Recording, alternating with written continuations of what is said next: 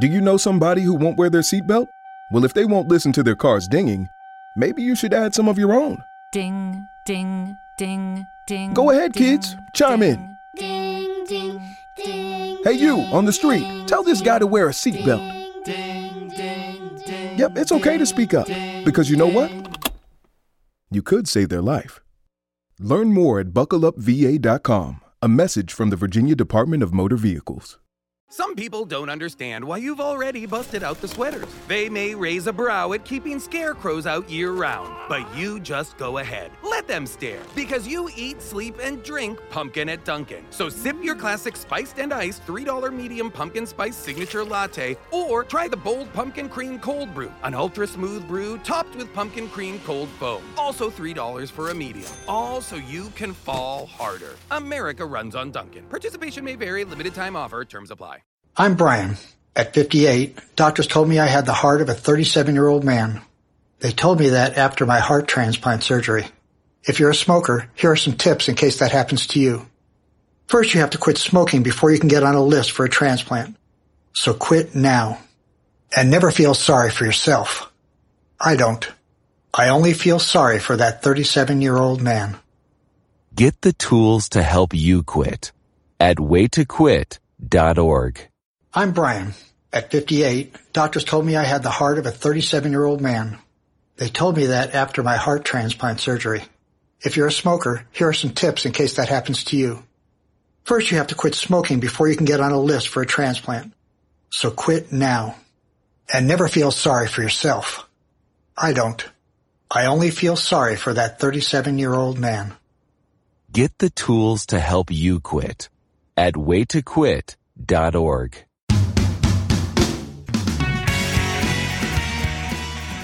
One of the most beloved people in Salt Lake City is Pamela Atkinson. She's the angel of Salt Lake. Now, when you introduce her as the angel of Salt Lake, she gets really embarrassed, which I loved doing right before we sat down for the interview. People said at the uh, at uh, club at 50 West, the cafe, "So who is this?" I said, "What's the angel of Salt Lake? It's Pamela Atkinson." And uh, she she gets very embarrassed by that, but it is true. Uh, Pamela Atkinson is one of the most revered people in this city. The work she does with homeless people, uh, with uh, uh, people who have drug and alcohol problems. But how did she get to be Pamela Atkinson? Where did she come from? You probably tell by her accent she's from England. But what sort of circumstances was Pamela Atkinson born into? Born into, and where did she develop this love of helping others and being a good deed doer? Well, we find out about all of that in this episode of the Let's Go Eat show. Pamela J. Atkinson, truly a treasure for Salt Lake City, and an interesting woman with an interesting life. We'll talk all about it as we eat. Well, I ate French fries, Pamela had a salad, and uh, we talked and talked and talked. And after the interview was over, we talked for another hour. I was there with her for two hours uh, at the table. I want to thank everybody at the club at 50 West, uh, the cafe there. Uh, Jen uh, uh, gave us some of her red velvet cookies. They're delicious as always. Uh, and we had great food. please try it out. Come 50 West Broadway. Come and have a lunch or breakfast at the club at 50 West. Um, you'll, I think you'll be happy with that. but for now, let's listen to Pamela Atkinson. Thanks to Dylan Allred for producing the show. And here we go, Pamela Atkinson. Make sure that's rolling. Uh, it is my pleasure to welcome to this episode of the Let's Go Eat show, Pamela Atkinson. I, you know, uh, how to how to say who Pamela Atkinson is. Uh, the we're here at the club at 50 West, and the a, a, young man helping us up at the counter there said, "Well, what are you doing here? You doing a show?" And we said, "Yes." And he, I said, "I'm interviewing this woman, Pamela Atkinson." And he said, "Well, who are you?" and I said, "Pamela Atkinson is a community treasure." And uh, I don't. How do you respond to that when people because people call you that all the time? Well, well, they do actually, and what I try to let people know, Bill, is that I actually feel like a very ordinary person who's been so blessed to work with so many great people that together we accomplish extraordinary things. Um, I, I, I want to get into how it is that you came to Utah and how you came to be a community activist? Because I mean, that's really what you are. You are an activist in, in the Um, community. More of an, a community advocate, actually. you don't go. You don't care for the word activist. Is Activist sometimes um, has a negative connotation? Uh, it? has a negative connotation. Although I know some people who call themselves activists, and they're they're wonderful people, but I, I'm more of an advocate, advocating for the increase in the services that are needed, increase in public policy, etc. And I would uh, call that advocating because I advocate up at the legislature.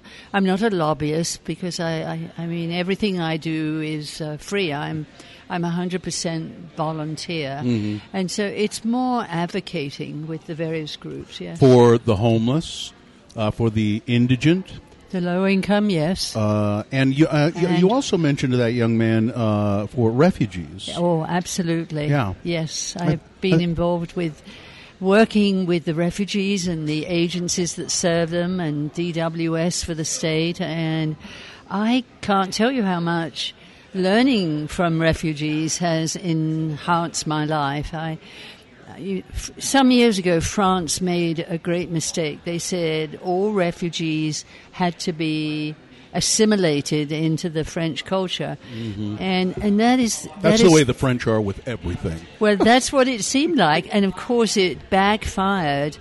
If you ask people to assimilate, it just means that they have to forget their culture and just um, uh, adopt the one they're in.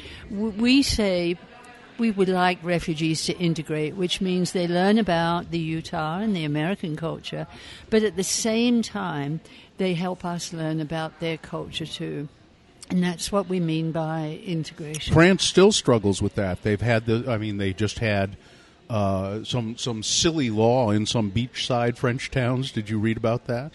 Yes, Where- I did. the burkini? I, and I think that is absolutely ridiculous for the policemen, four policemen with guns, to have the lady start taking off the layers of clothing. So I was delighted to, to hear on the radio driving here that it's on hold right now. backed so off. the bans will probably be rescinded. I don't know. And the and the French also had um, uh, made it. They said it was illegal for a woman to wear a veil or a uh, a, bur- a headscarf or something on a driver's license photo, and I don't or an identification photo. I don't know if they backed off on that or They not. haven't backed off on that yet, and you know I can understand both sides, both from the religious perspective, but also from the public safety. Uh, that the some of the bombings are being carried out by men dressed up as women with the veils and, and, and jihad. So I, I can understand the concerns being expressed. this um, this drive to uh, assimilate, have them assimilate, as really kind of what's backfired on them. Um, The um, over the years, and it's, they started this many years ago, as you mentioned. Um, the, they they now have populations, large populations of Muslim uh, people, uh, particularly uh, who who have never who who are uh, who are resentful. They they live in France. Some of them born in France, but they're resentful of the of French of French society because of that attempt to force them to assimilate. They are actually, and I've seen some of the same kind of issues surface all over Europe and uh, also in, in, in the UK.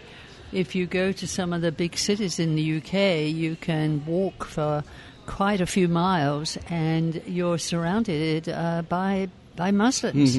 They have just proliferated in some of the cities in uh, the UK. And that frightens people sometimes, doesn't it? Oh, it, it, it really does. Um, if you fly into de Gaulle Airport in Paris and then you get a train to um, the, the Gare du Nord, which is the uh, big rail station, you go through miles and miles across town and you, you rarely see white people. It's mainly the, uh, the Muslims who have taken over certain parts. And and unless you know people, it's like people say how afraid they are of homeless people. Yeah. If you know them, there's no need for fear. There was an incident just um, uh, a couple months ago, and the homeless man was so high on spice, and he got really angry, and he Here sto- in Salt Lake? Yes, here in Salt Lake, and he went for me. Um, uh, he got as far as spitting at me, and in just two seconds, over half a dozen of my homeless friends just took him off.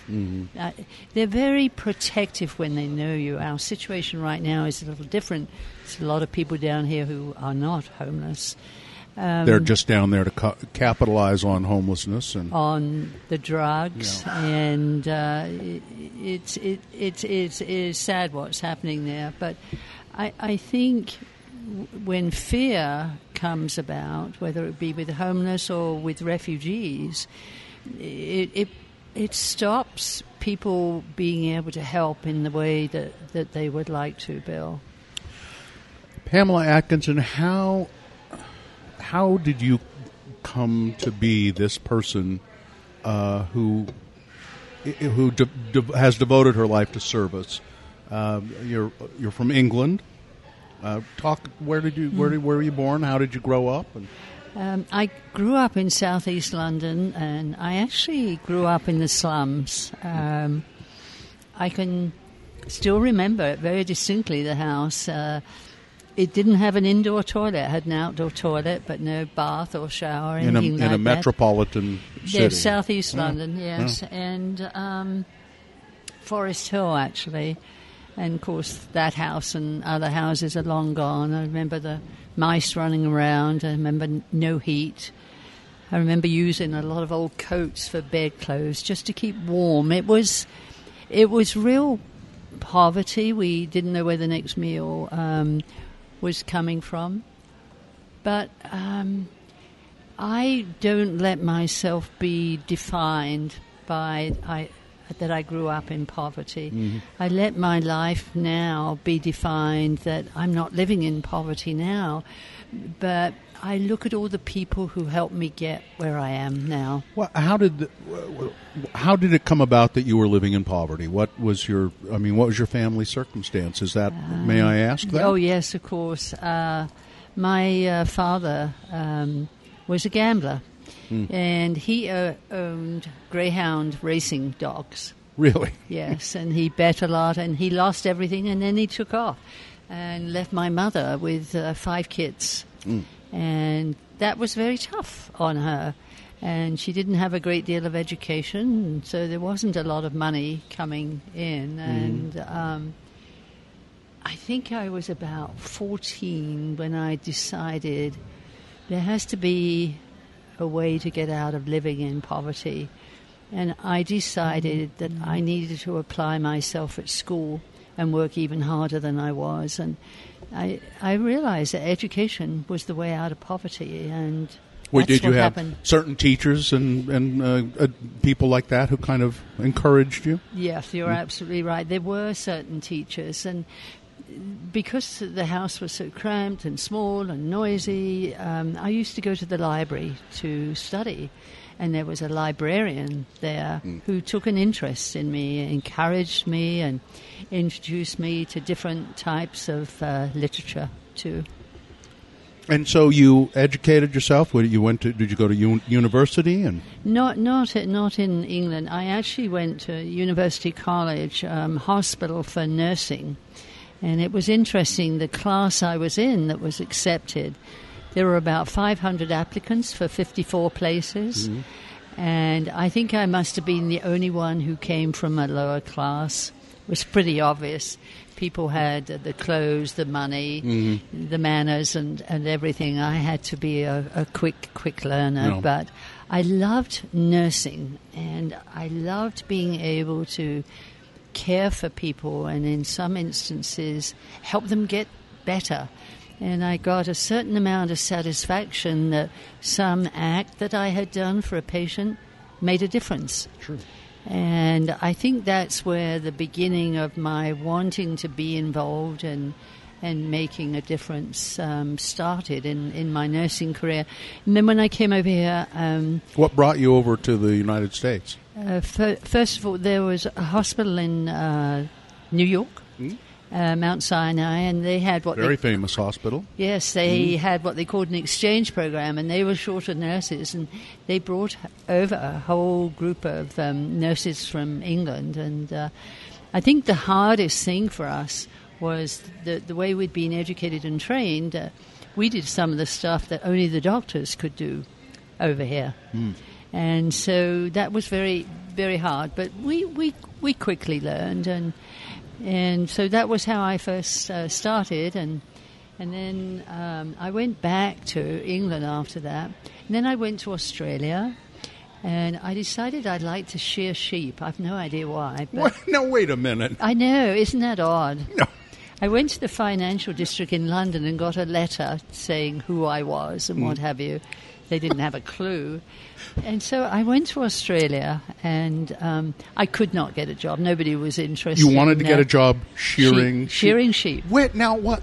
Pamela, where did that come from? I, something I'd read, something I'd seen on television, and, and I, I have this very curious mind, and I want to know more about things. But it didn't work out. But I was in the job service place, and I saw this advert, and it was for nurses on the Torres Strait Islands. And those are between um, New Guinea and Australia. I don't think I've, the what islands? Torres Strait, T O R R E S. And most people haven't heard of Yeah, them. I'm, I mean I know a Yeah. lot of stuff, but it's at the north of Queensland and then between there and New Guinea. Okay. And Captain Cook discovered them. Mm-hmm. So eventually, back and forth, I, I got accepted. And so I, I flew up to there from Brisbane and then got a boat over and ended up on this island called Thursday Island. And I worked in this hospital and worked with Torres Strait Islanders who came in from different islands, and then also with the Aborigines that were brought up from North Queensland. And I quickly learned about the witch doctors who and the puri puri men who could point the finger or the bone and convince people they were going to die, and then we had to try to unconvince them. That was tough. How long did you do this? I did it for almost two years. And you loved that, didn't you? You know, I really loved the Islanders. I liked working in the hospital in the operating room, but I loved going out to the different islands with the doctors. Um, I actually learned to water ski there, and it was in shark-infested waters. And we had somebody watching out for the sharks. Yeah. And so you had to stand up immediately. You didn't dare fall. You better learn to water ski. Oh, yes, and that mm. was how I quickly learned. There was one island called York Island, and all the islanders were lighter skinned than anybody else. And I discovered that there was a man, I think his first name was Adam, last name York, who came from America, mm. and he had the time of his life. Oh. I bet there. he did. And so all of those islanders are, are lighter skinned, but absolutely wonderful people. Mm. They taught me a lot about the joys of life and being carefree and what have you. And I guess uh, probably they're they're fishing. Fish. They have they fish and Oh, they they would fish, and at that time there were some um, uh, divers who would dive down to the bottom of the ocean and get the uh, pearls, bring them up in the shells, and uh, so from there, where do you go? and from there I came back and I came to um, San Francisco. Do you know somebody who won't wear their seatbelt? Well, if they won't listen to their cars dinging, maybe you should add some of your own. Ding, ding, ding, ding. Go ahead, ding, kids. Chime in. Ding, ding, ding. Hey, you on the street, ding, tell this guy to wear a seatbelt. Ding, ding, ding. Yep, it's okay to speak up. Because you know what? You could save their life. Learn more at buckleupva.com. A message from the Virginia Department of Motor Vehicles. And got a train to Pennsylvania. You like you? I mean, you you and this is all you do this by yourself? Yes, You're all a traveling person. You, I you w- had a travel bug, I think. yeah. And and then I got this train to Pennsylvania, left my luggage at the rail station, and caught a bus to Pennsylvania General Hospital, uh, Philadelphia General Hospital. I'd heard that they had a dorm, and I didn't have much money left at this point. And so um, I walked into the director of nursing office, and they hired me, and I got a bus back, got my luggage and settled in the dorm and started work the next day as a nurse. So you, uh, you've had uh, um, uh, this uh, career as a nurse has served you exceptionally well. Oh, ab- absolutely. Yeah. And then I came out to California with a friend I'd met there.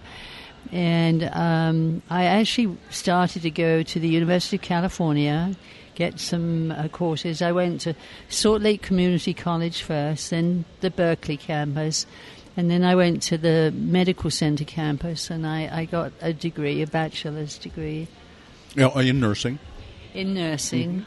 And then I went to graduate school at the University of Washington. I decided Up in, I was uh, on Seattle? a roll. Was it? yes, and actually I did I did rather well there and loved the campus. And I um, got a. Uh, they were very good. I, as I said, I have a very curious mind. So I got a minor in sociology, but I took classes in education. I took uh, classes in, in business and pathophysiology, and they let me sort of pull together. Um, and so I ended up with an MA, and then went back to California, and I taught nursing, um, management and leadership, and physiology for a while. And then I got into hospital administration. Oh, really? So you had a and you had a career doing that as well. uh, partly doing that, partly uh, teaching, and I, w- I had three children at this point. And by the time two of them were in college, but Intermountain Healthcare recruited me through a headhunter. So I came to LDS Hospital in administration. Now, you mind me asking your husband? Have, still married to No, him? You no, were, no. or that, at that time? Um, we're, we're divorced. He he married somebody else, and that And that was fine. that was that. That was fine, All right. yes. Enough said about that. And I, I think for three months I was really bothered by it. And then I realized that if you're angry, it not only affects your life, but it affects the people you love and people with whom you work. And I was really quite fond of my in laws, and I just did not want to lose touch with them. So I just got rid of my anger, and I'm still friends with my in laws to, to this day. And uh, I just made a, a different life for myself, and eventually ended up at the um, company headquarters as their vice president for mission services That's- here? here at Intermountain Healthcare, and that gave me the opportunity to help start clinics for the uninsured. Um, uh, school clinics like at Lincoln Elementary School, where 80% of the kids were uninsured. But we collaborated and teamed up, and they've continued expanding that role. So it, it was great to be working with Intermountain Healthcare and be able to use their resources to expand our role out in the community. What year did you come to Salt Lake City?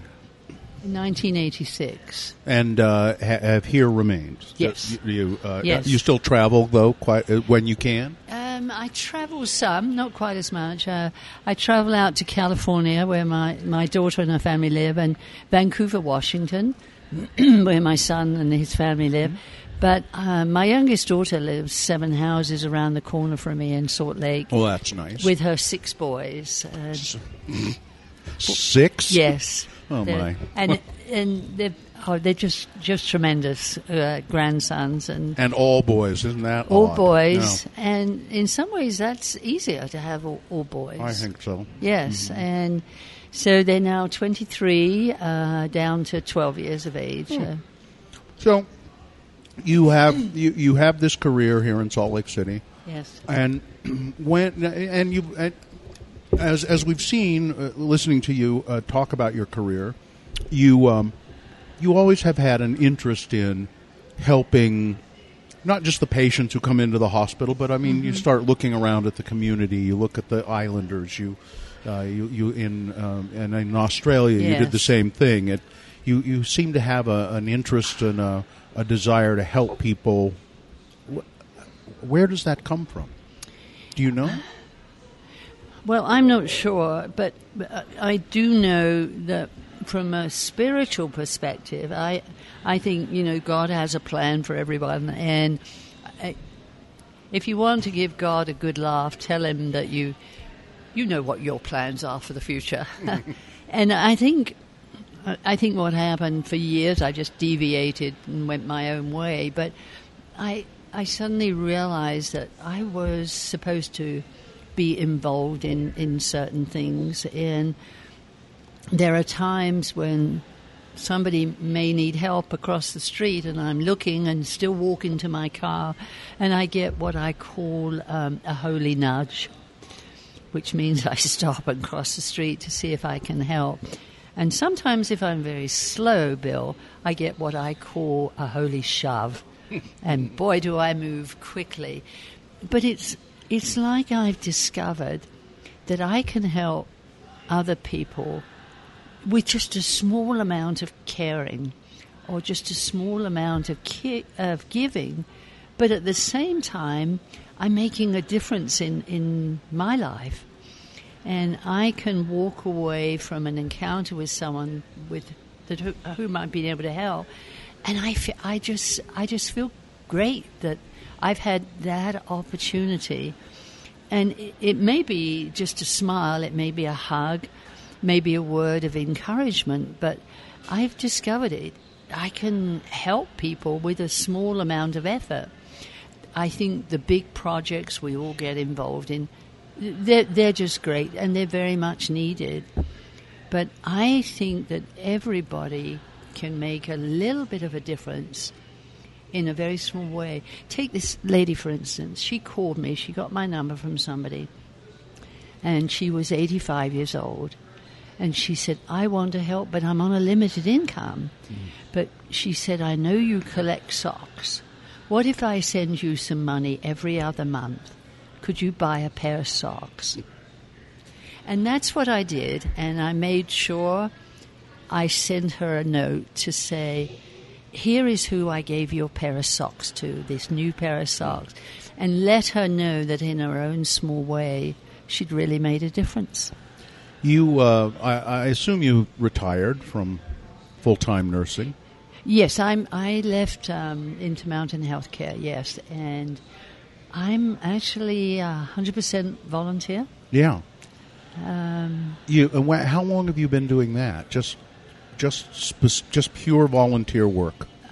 Well, I left Intermountain Healthcare in two, 2002. Um, for 13 years after that, one of the paid adventures I had, I was on the board of the BMW Bank of America which is um, headquartered here, mm-hmm. and so you get paid for for the meetings and uh, mm-hmm. audit meetings, board meetings, and what have you. And I put that into my mission fund, and that's what I've been able to use a great deal of to help people, give to agencies, pay rent for people, buy groceries for people, and it's really, really made a difference. I'm off the board now. Um, and and I miss I miss that money.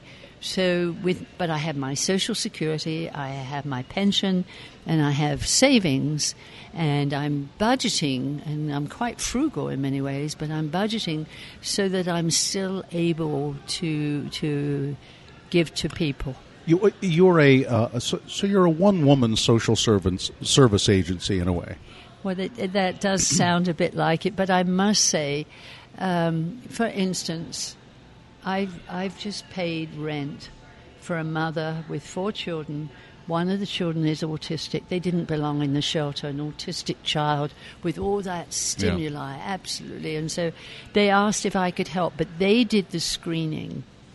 So that I, w- I will help. Um, community Action Program, they help prevent homelessness by actually paying the rent of people, but they do incredible screening. So if somebody approaches me out in the street or they give me a call, I refer them to Community Action Program mm-hmm. because they're professionals at it, they're the experts at it. And if they do the screening and say, if you would help, we'd really appreciate it, Pamela. You, uh, I just wondered if you uh, accept donations from people so that you can then uh, you sort of did, like with the woman with the who, who you Oh, the, the yes. socks and that sort of Yeah. thing. Is there is there a Pamela Atkinson uh, foundation of some sort that you, that people can Mm. contribute to? There is a Pamela Atkinson Foundation with a with a board and. Um, the red meters that you see downtown saying Right. put the coins in here, that goes to, to that fund. And right now we've got uh, just over $30,000 and the board will be meeting next month. And it goes to the agencies that, that serve people. But the last board meeting, the board and I talked about how do we make it so that you can use that money when you're helping families and um, uh, other people and agencies. So rather than sending it all to the different agencies that serve our homeless friends, we're going to be having that kind of uh, discussion. Uh, do you want to take a, another bite of your salad? Are you? Um, you I'm fine. Are you great fine? salad, yeah. Yes, they ha- they do very good uh, salads here at uh, 50 West. So I guess uh, what I'd like to talk about now then is the we we I think we've sort of we see the picture of the s- the story of how it came to be that Pamela Atkinson was the uh, was was the angel of Salt Lake. Um, I don't mean to embarrass you, but uh, I, I mean you have a, a building named after you, the Pamela J. Atkinson Clinic. Oh, the um, yes? Yeah. the centre, yes, Yeah. for the clinic. Yeah. Uh, you and, and there's not a social service agency in Salt Lake that doesn't know you, and um, and uh, probably call upon you for your thoughts and uh, your I, I- guess it's your expertise in this field. You have a you, a certain amount of expertise in, in in the field of helping homeless people. So let's look at the the problems that we have. Um, and it and this sounds odd perhaps, but it's it's not enough to just buy a, buy somebody some socks or Right. Uh, you know, say, "Here, let me buy you a meal," or it's like these little these little spot band aids, and that, but there's this underlying, and I don't know what it is, but there's some gigantic underlying problem. Do you have any kind of a handle on that? Do you know what this is? Well, first of all, I see myself as um, a team player. Excuse me, and I work with many of the agencies that serve our homeless friends. I learn a great deal from them, and hopefully, they learn from me. If you look at the word team, T E A M, it actually means together, everyone achieves more. And I, I don't think there's any room for ego when you're mm-hmm. involved in service, but looking at what we can all do together. And the two initiatives we have now, Mayor Ben McAdams' Collective Impact, we've got so many people involved and we're moving in the right direction. You think? And we've got Mayor Jackie Biskupski heading up the uh, site selection and initiative. We just had a commission meeting. These are all long term goals. And these are the plans to build the uh, shelters The new away shelters. away from the uh, Rio Grande district. Right, yes, in different areas and smaller shelters. But at the same time, some of us are also working on short term and what I call immediate goals. If you look at what's happening down there, it is not fair on the businesses, it is unfair on the service providers. And you look at the drug dealers coming in, and, and many of those people down there, I have no idea who they are, but I do know they're not homeless. As the mm-hmm. colder weather moves in, the numbers down in that Rio Grande will lessen. There are a lot of people who come down because Salt Lake people are so generous, and some people go down there, hand out food, they hand out money, they hand out new clothing, without knowing whether the person's homeless or not. Right. If you look at the panhandlers, Bill, almost 80% of them are not homeless. The guys and the girl, the women with signs. With the signs. Well, I talked to one of them uh, actually uh, a while ago. Uh, he was very friendly Yes. and very forthcoming. He was not homeless. Now he was not. Um, I mean, he was down on his luck. but he did have a place to go, and he had money coming in from uh, government and so forth. He was pretty forthcoming about the whole thing. yes, he said, he was honest. "Yeah," he said, "This just this is." He said, "The way I mean, he didn't have an easy life, but he said this is the money I collect here, and it just sort of supplements what I have." And it, it enables me to help out this girlfriend or what, some woman he was living with, and I can help her out a little bit. And, you know, so he, but he wasn't homeless. And and I, I respect his honesty. Mm-hmm. Many of the panhandlers look the other way when they see me coming. I've tried giving them brochures where services are, and if if somebody is is homeless, uh, Bill, um, or near homeless rather, and they need help with rent or utilities, we do have resources available. But you see, you have to look at why do they need help? What can they not budget? Uh, What other problems Maybe do they, they, have, drug problems. If they have drug or alcohol problems, and that's what we're looking at needing right now is new treatment centres. The ones that we have, uh, First Step House at Rescue, uh, Salt Lake Rescue Mission, they're doing an incredible job, but their waiting lists are, are huge. But we've got different different resources available. We have a team called Host, made up of police. Um, it's homeless outreach uh, services team, and they'll talk to people who are panhandling and connect them with some of the resources that are available. Sometimes you'll see people who are panhandling and they say it's for food for their dogs. Well, if the police find them, the police will give me a call. Um, I, I give food to people who have dogs because for some of those people, the only love they get Do you know somebody who won't wear their seatbelt? Well, if they won't listen to their cars dinging, maybe you should add some of your own. Ding, ding, ding, ding. Go ahead, ding, kids. Chime in. Ding, ding, ding. Hey, you on the street, ding, tell this guy to wear a seatbelt. Ding, ding, ding. Yep, it's okay to speak up because you know what? You could save their life. Learn more at buckleupva.com. A message from the Virginia Department of Motor Vehicles. There's a highway that stretches across the 93 days of summer, where worship isn't offered to the sun, but to the smoking tire, the S curve, and the spin turn. And if you ride it, make sure you do it in a Dodge Charger, Challenger, or Durango. Because on this highway, the lines being blurred are the ones between drivers and demons. Welcome to Highway 93. Dodge is a registered trademark. From their dogs. Um, I also have a vet who's terrific and gives me a 20% discount.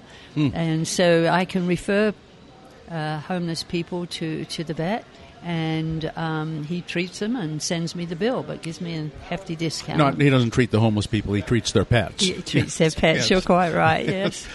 Uh, uh, so uh, there are resources. Uh, Yes. How, how did we get into this fix that we seem to be in right now? Do you have, do you know?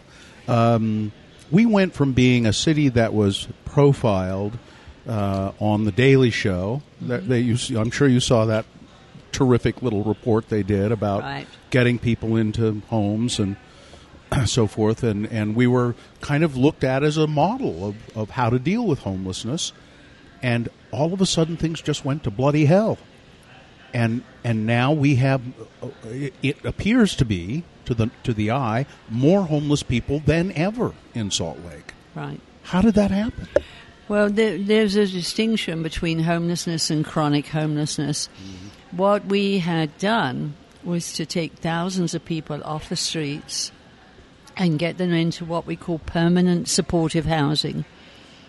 And this, by doing this, we were actually able to almost end chronic homelessness. There were only 178 chronic homeless people left.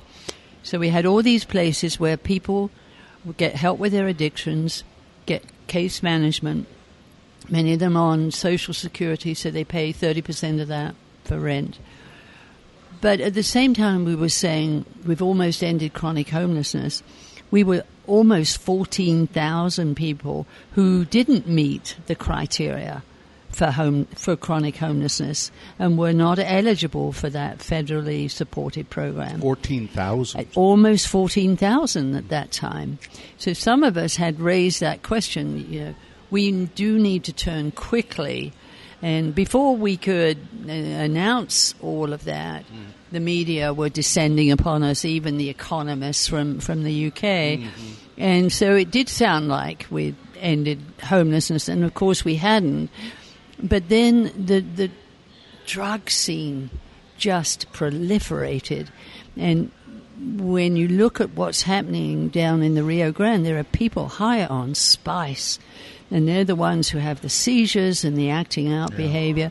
There are other people. I run into them in the parking lot over here uh, yes. all the time. They accost, they accost me in the parking lot here. You know. I'm, I'm sure they do. Yeah. And these people aren't necessarily using uh, our shelters or the soup kitchen or any of the other right. resources. And um, it, it's, it's, it is scary. And what's happening is the police intervene and the people just mock the police because they know they can be taken in and booked, but there are no beds in the county. The right. beds are all full. So some of us are working on that angle in terms of how do we free up beds? Who's in the beds right now in the jails? So I'm going to be talking to Sheriff um, Jim Winder mm-hmm. and others, and there's a concerted effort to say we've got to act immediately. We cannot just accept that behavior down there that is just so negative and so scary. It is. It, and that that I, I that scene behind the Rio Grande station itself yes. that has just pro, just proliferated recently within the last few months, and it's very apparent when the weather's warm. There's a they, they've started putting. I, I noticed the other day that I, I kind of drive by there every once in a while just to just to look and go. Well, I this is a, it's astonishing, mm-hmm. and they've they've now put out porta potties all, yes. all along there, and there are people camped there. But uh, you're seeing people camping in little fringe areas of the of the downtown now too, up on uh, Sixth South and about about fourth or f- about fifth or sixth east. There's a little park there, and there's a little and or the Library Square, and there's a little yes. camp of homeless people back in the corner of Library Square, and you know you just and again, some of those people are chronically homeless, and but a lot of them are just people who are preying on those people. A lot of them are people who've just decided to join the drugs scene. Mm-hmm. Um, the drug dealers are different from the ones I used to see down there now, and these people are so well organized. We've got the cartels. The, the drugs are coming up to mm. California. The trucks are coming over here to Utah, and there are different warehouses around where the drugs are stored. The dealers have access to it, and the money is is flowing. And part of the danger is, you know, some of the marijuana and some of the other stuff that's out there. it, it is, it's not diluted. It is enhanced and so we're seeing some overdoses, and that you're seeing more of that. A little bit of it, and people are ending up in the hospital or or, or dying.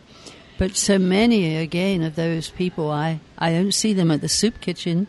Right. I, I don't see them over at the road home shelter or the rescue mission. They're coming in and they're spending all day and sometimes all night down there. They they know very well when the police come around and the police have increased. They've got uh, bike patrols, they've got foot patrols down there. But our biggest obstacle right now, Bill, is the lack of jail room. Mm. There's no room at the jails, mm. any of the jails. Mm.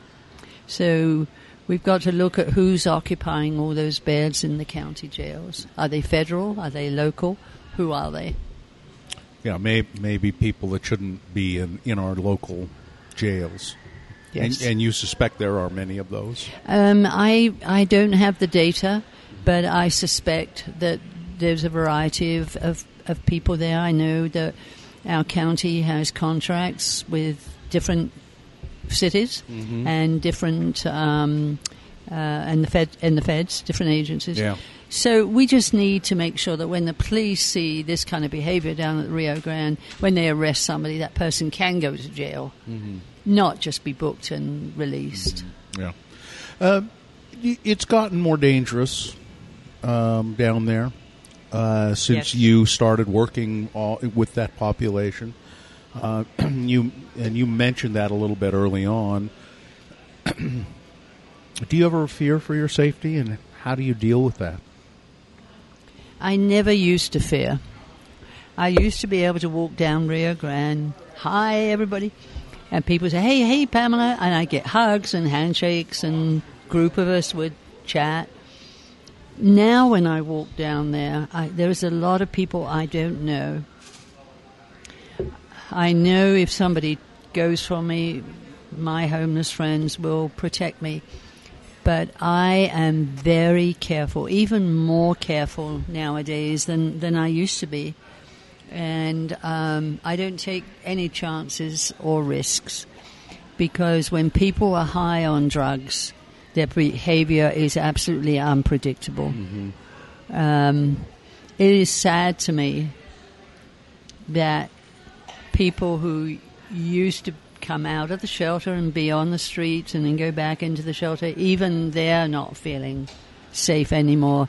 This criminal element has just grown Yeah. so much in the past year and a half. It so It's almost like they can sort of hide in plain sight. absolutely. I mean, That's isn't that way. that's that's sort of why they're there? Mhm, They can sort of blend in with the Mhm. with the actual homeless population, and you know, you can't, you don't really know the difference unless you have a very schooled eye.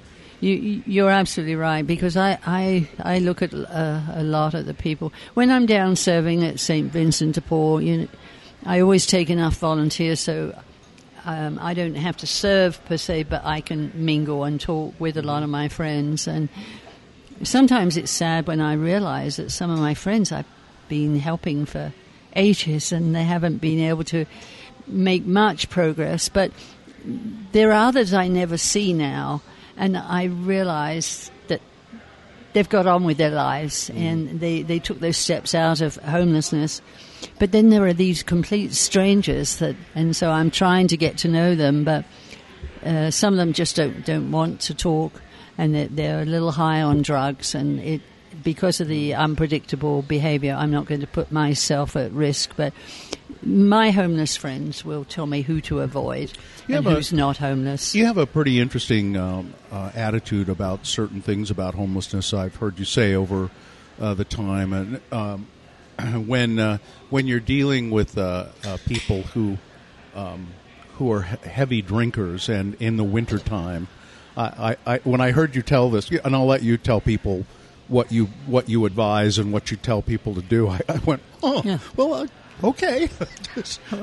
I, I actually, um, some of my homeless friends who want to camp out, don't want to go into the shelter, and who drink heavily, I actually teach them how to drink when it's really very cold, and I tell them they have to, you know, they have. uh, Once they've drunk half a bottle, they've got to be in their sleeping bag, and then before they drink the other half, they've got to zip it up and put the gloves and the hat and everything on, and only then can they finish on the rest of the bottle. Um, because if they, sometimes they get drunk and they forget to get into the sleeping Yeah. bag, and that's when they freeze to death. They, we've had several men who have frozen to death over the years, and I can remember some of them. Um, and it's just it's just very sad. But you know, you can get frozen fingers and, and toes, and so we just help people to uh, to avoid that. Um, some people are so dependent on alcohol. I've helped friends, homeless friends,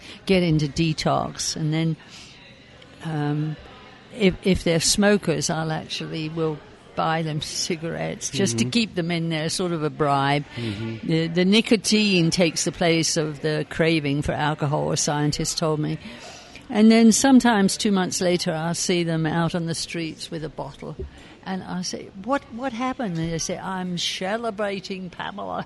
They're inebriated. And, you know, we, we don't, we don't give up on people because I have homeless friends who are off the streets now that I knew on the streets 10, 15, 16 years, and now they're in housing. And so the only people that I may not work with as much, Bill, are those people who feel entitled. You give, you give me. I deserve this. They, they are they are there. they're there, and uh, I, you know, I wouldn't ever let them freeze to death, and I may supply some of the basic needs, but, but, but I love to work with people who take advantage of being helped and really want to get on with their Do lives. people? Um, uh, do you do you think people? Um, what? How do people, the alcoholics who you give that advice to, do they? Uh, how do they respond to that advice? The- Positively. many of them very positive. Some of them, you know, don't you tell me what to do. Um, but many of them say, "Thank you for caring for me," and then they'll say, "I love you, Pamela," and then mm. start start drinking and, mm-hmm. and what have you. But if they if they know that you care about them, they they really you know, care care about those who who are serving them. Do people ask you how you can care about those kind of people? Yes. How can how can you? How can you possibly care about those people? Wouldn't we be be just better? Now I'm going to play the I'm going to play the role of the, the, the you know the the hard-hearted person. You know, wouldn't we just be better off if they just died? If they, why not just let them kill themselves? Mm-hmm. Um, I'm one of those people who thinks that every human being matters. Um, and I also think that in this life we're all equal. Nobody's better than anybody else. Nobody's inferior to anybody else or superior. I just think that in life uh, we have different roles to play. I mean, you play a role I couldn't couldn't do. I play a different role. Other people play different roles. It's when we come together and work together. So, homeless people um, who are my friends, I trust them, and they trust me, uh, and I have great love for them because I see them as as human beings. Uh, I remember at the soup kitchen a couple of years ago, I had some young people down there helping, and one of them came up to me and said, I, I just saw you hug those two men, and they hugged you, and I said, Yes, wasn't that great? And she said, But they're dirty. And I said, Are they? I'm sorry, but I didn't didn't notice. And we got to talk a, a little bit and what have you. And she actually came down for a number of times before they moved away and started shaking hands and greeting people. I I think I, as I look at each homeless friend, I see something in them that says, please help me, and I say, I can help.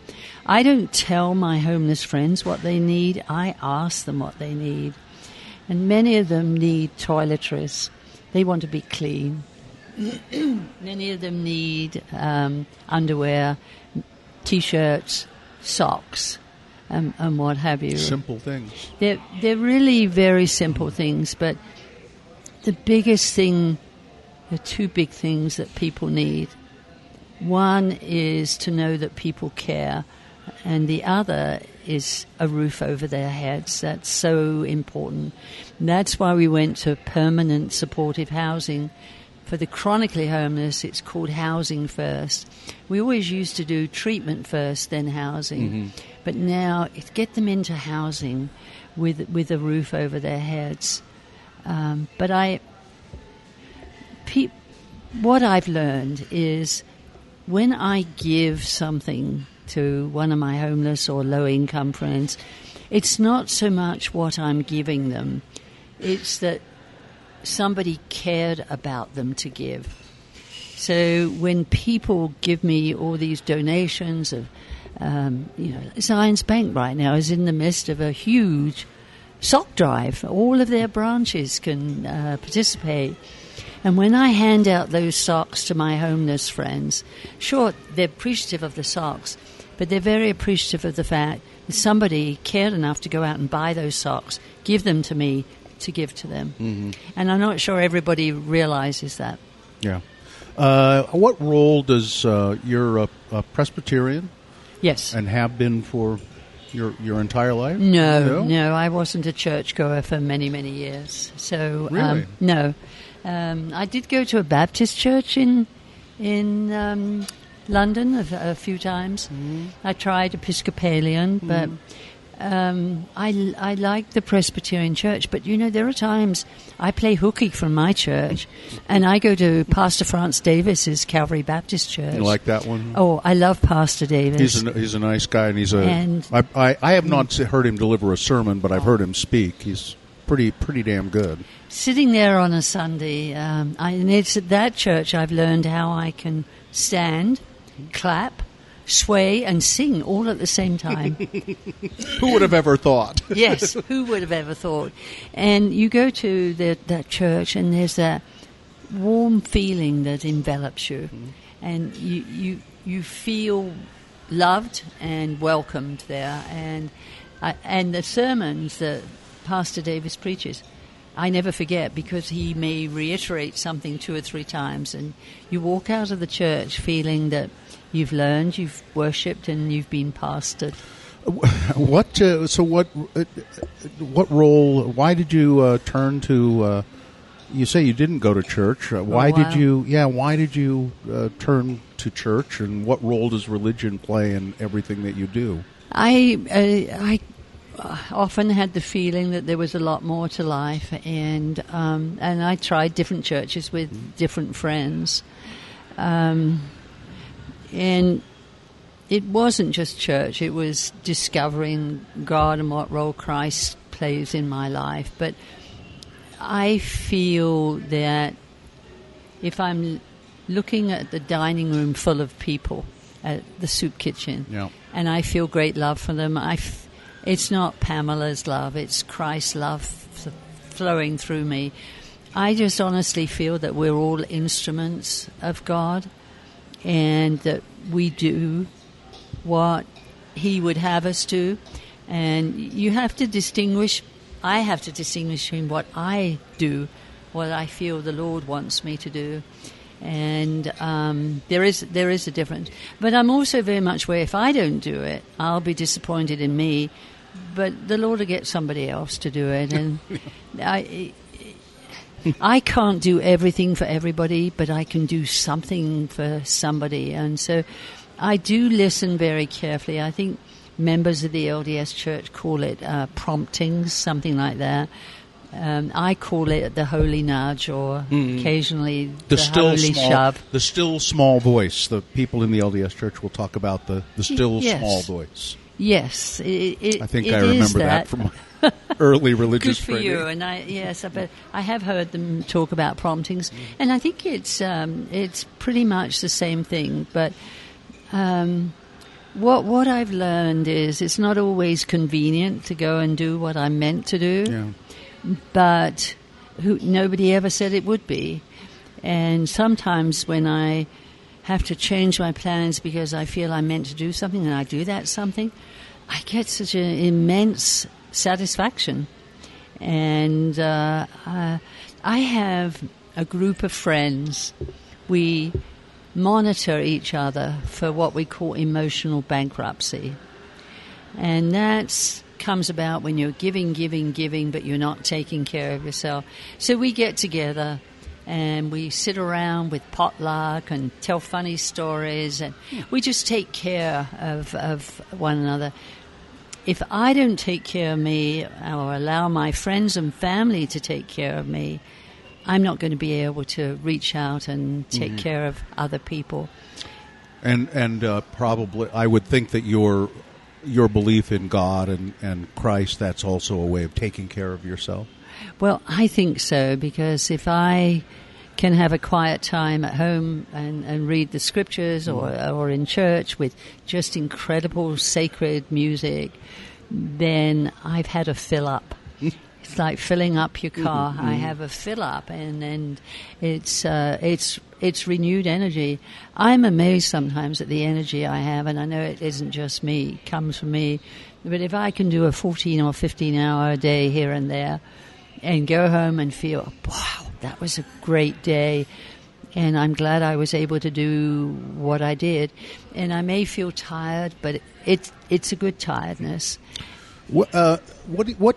uh, So people who think they want to help, or they, Mm-hmm. and they, but they sometimes people I think don't know what to do. They don't know. Well, how can I help? I'm just. I can't do. Am I supposed to give money to the panhandlers? Am I? I can't. Uh, maybe. What should I do? How should I go volunteer somewhere? How do? You, how do you? Can you? Do you help people sometimes? Set them on a path to helping out a little bit. Well, I, I do actually. I like to know what is it that people are interested in? What is it that makes them feel they're making a difference? but I often tell people to call 211. 211 is an information and referral center. So anybody who needs help with housing, rent, healthcare, what can call 211. But there's also a volunteer center. And those volunteer centers know all of the non-profits. They know what their needs are, what they need donated, they know what they need in terms of volunteers. And they can talk to people who call in and ask for the volunteer center. What is it you're interested in? Let, let's just talk a bit. Well, I feel so bad about the children. Oh, children, eh? Well, then they can Mhm. sort of set you on a path of a volunteer program to help children. Oh, exactly. Yeah. The, the, the children at, at the uh, road home, and in in a number of different non non profits, and just helping a child read. You know, mentors in schools, one hour per week per child. In six months' time, that kid, if he's had the same person coming in, helping him read and tutoring him, academic scores go up Yeah. self esteem scores go up, social skills uh, increase. It is, it's like it's a great secret, but a small amount of caring can cause a, great deal of difference. Just call 211 and, s- Yes. and say, I, I want to volunteer. And they'll say, well, what do you, what are your interests? What do you want to Mhm. volunteer in? hmm Exactly. Exactly. It, it's really very easy. And people can then say, Today I really made a difference in somebody else's life, and in doing so, I made a difference in my own life. There are incredible number of people who volunteer and who give, whether it be 10 minutes a week, whether it be four hours a week. Everybody's different, everybody's unique, everybody's got different skills.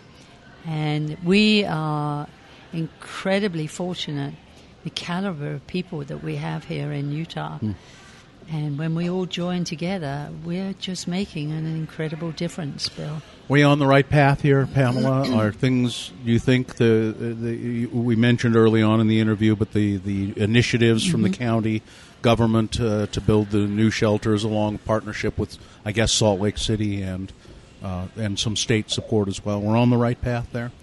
We're on the right path there, but there's much more we can do. We've got to do an awful lot more of preventing homelessness occurring in the first place, and we know how to do that. We've got to do a lot more to prevent our prisons being full. Mhm. We're doing a lot in terms of preventing recidivism and working with the teenagers. But what about if we prevented it right from birth, help the parents so that children grew up with a great self esteem and felt loved from their parents and from others because people intervene right at that early age and they kids don't feel the need to join gangs in the first place because they're feeling loved and supportive. Mm-hmm. So we need to intervene all along the way of the age continuum. Is there anybody in this th- that you don't like? Oh. is, is is there anybody that you just think, oh, I can't stand that person?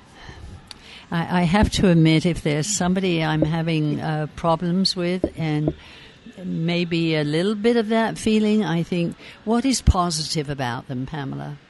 So the next time I see them, I might say, "Oh my goodness, your hair's so shiny, love it." And So if Pamela ever says to you, "Your hair's so shiny," that means she was she was not so happy with you the last time you met. hopefully not. But, mm, but my feeling is, you know, unless somebody is evil, and I know there are such people, but if if there's somebody um, I, I don't feel positive about, I need to know why. And is it me? Have I offended them in some way, Mhm. or is there some some different approach? It's interesting, isn't it? I mean, really, oftentimes you can fix the negative feelings you have about someone Mhm. by just fixing yourself. Absolutely. Not, not you're not going to change them probably. So it's how it's. Wait a minute. You go. Wait. It's how I'm responding. That's the real problem here. you, you are you are more right than you know you are. Um, there was one child I was having problems relating to, and I realized he wasn't going to change. He was four, but why didn't I change? And so my approach to him became one laced with humor. And it wasn't, you know, you need to do this right now. And it was, oh, okay, let's see Mm-hmm. How can we do this together? Um, it, or, or just say something funny, building up that same esteem, and you get closer to the kid, and you're changing, but the kid is changing too and responding. And we sometimes work with people, adults and children and teenagers. We we do not think maybe our approach is completely wrong. I- I have to tell you, when I spoke at Gunnison Prison some years ago, it was a graduation commencement. I was the keynote speaker, toughest speech I've ever written At a prison. because some of them were going to be in there for a long time. But after it was over, I asked the warden if I could go around and speak with the inmates in their suits, Mhm. prison garb, jumpsuits. And he gave me permission. And I asked them as we were eating refreshments, what should and could have happened in your life to have kept you out of prison? Mm-hmm. And they articulated it in different ways, but the bottom line was this if only somebody had really cared about me.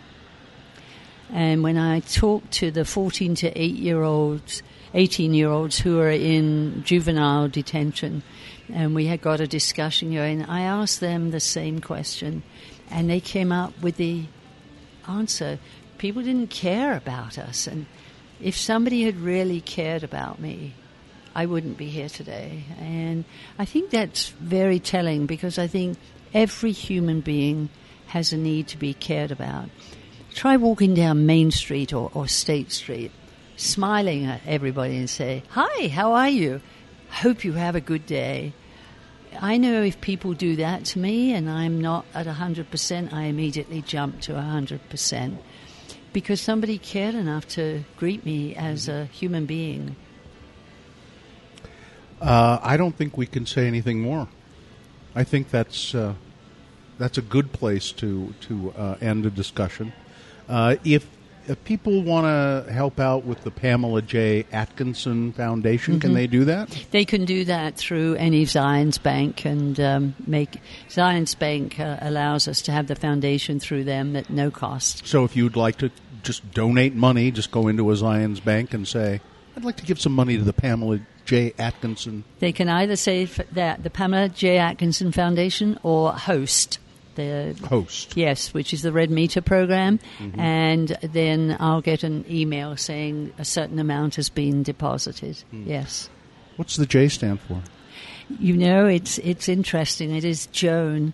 For the first eighteen Pamela years Joan. of my life, I was Pamela Mary Collin. That was my maiden name, and um, when I needed a birth certificate for work, and I went, and I found there wasn't a Pamela Mary, but there was a Pamela Joan, and apparently my mother and father had had a row about it, and she thought she'd won, but actually, uh, my dad had won. He- So it's Joan. It is Pamela Joan. Pamela Yeah. Joan. Did your did, was your mother around when you found that out, and did you tell her? Uh, yes, and that was when I learned that they'd had a big row Ah, about it, and that was when she learned that he'd won and she hadn't. Was she was she angry? She was really upset. I felt I'd lost a bit of my identity. Yeah. It was, it was really, it was really weird. Yeah. But um, You've learned to live with it. oh, I learned. I learned a long time ago that it's one of the minor, minor scuffles of life. My name is my first name is really is is Ralph. It's, Really? Yes, it's Ralph. my middle name is William. Yes. and and my mother always called me Bill, and and for a long time, if anyone ever called me Ralph, I you know like school records and things Yes. like that, I was just oh, couldn't stand it. I was so embarrassed. I'm not a Ralph. That's not me. I'm not Ralph. I- And, and yes. I and I'm st- but I, I'll tell you it's a, just a quick story about Ralph. I learned to live with the name Ralph when I went to a, a graduate school, and my records said Ralph William Allred at the mm-hmm. graduate school that I went to, and always in class as I'd grown up, I'd had to contend with the first day of class saying, "My real my my name is Bill." My name, my people call me Bill, and it was kind of always embarrassing to do that. But that's who. I was. I was Bill. Yes. When I went to graduate school, I just I didn't do that. They said Ralph Allred, and I went, "That's me." Interesting. And, and I have a whole uh, a group of friends and acquaintances still to this day in various parts of the country who call me Ralph. really? Yeah, they, they'll they'll say. Ralph, how are they'll or they'll oh, Yes. I, I go to New York and I'll run into one of them Yeah. or see them. Ralph, it's so nice to see you, and I I'm Ralph Allred. That's who I am. Wow. Because I'm- to me, you're Bill yeah. Allred. Yeah. Well, I'm both of those people. I'm I'm Ralph. Allred and and I'm Bill Allred. Yeah. So. Well, so we'll end on a story about me. Oh, I think that sounds great. Uh, Pamela Atkinson, Pamela Joan Atkinson, thanks so much for being with us. Thanks so much for uh, what you do in the community. And I don't mean to embarrass you, but you are, well, a treasure.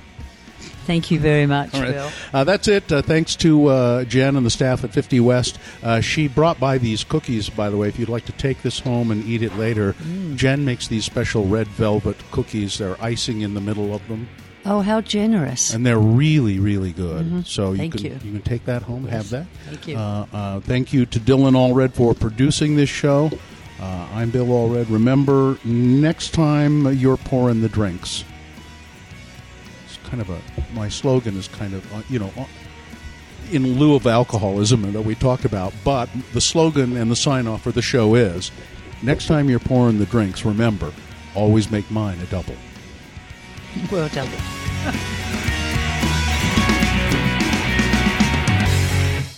Hi, it's Jamie, Progressive's Employee of the Month, two months in a row. Leave a message at the.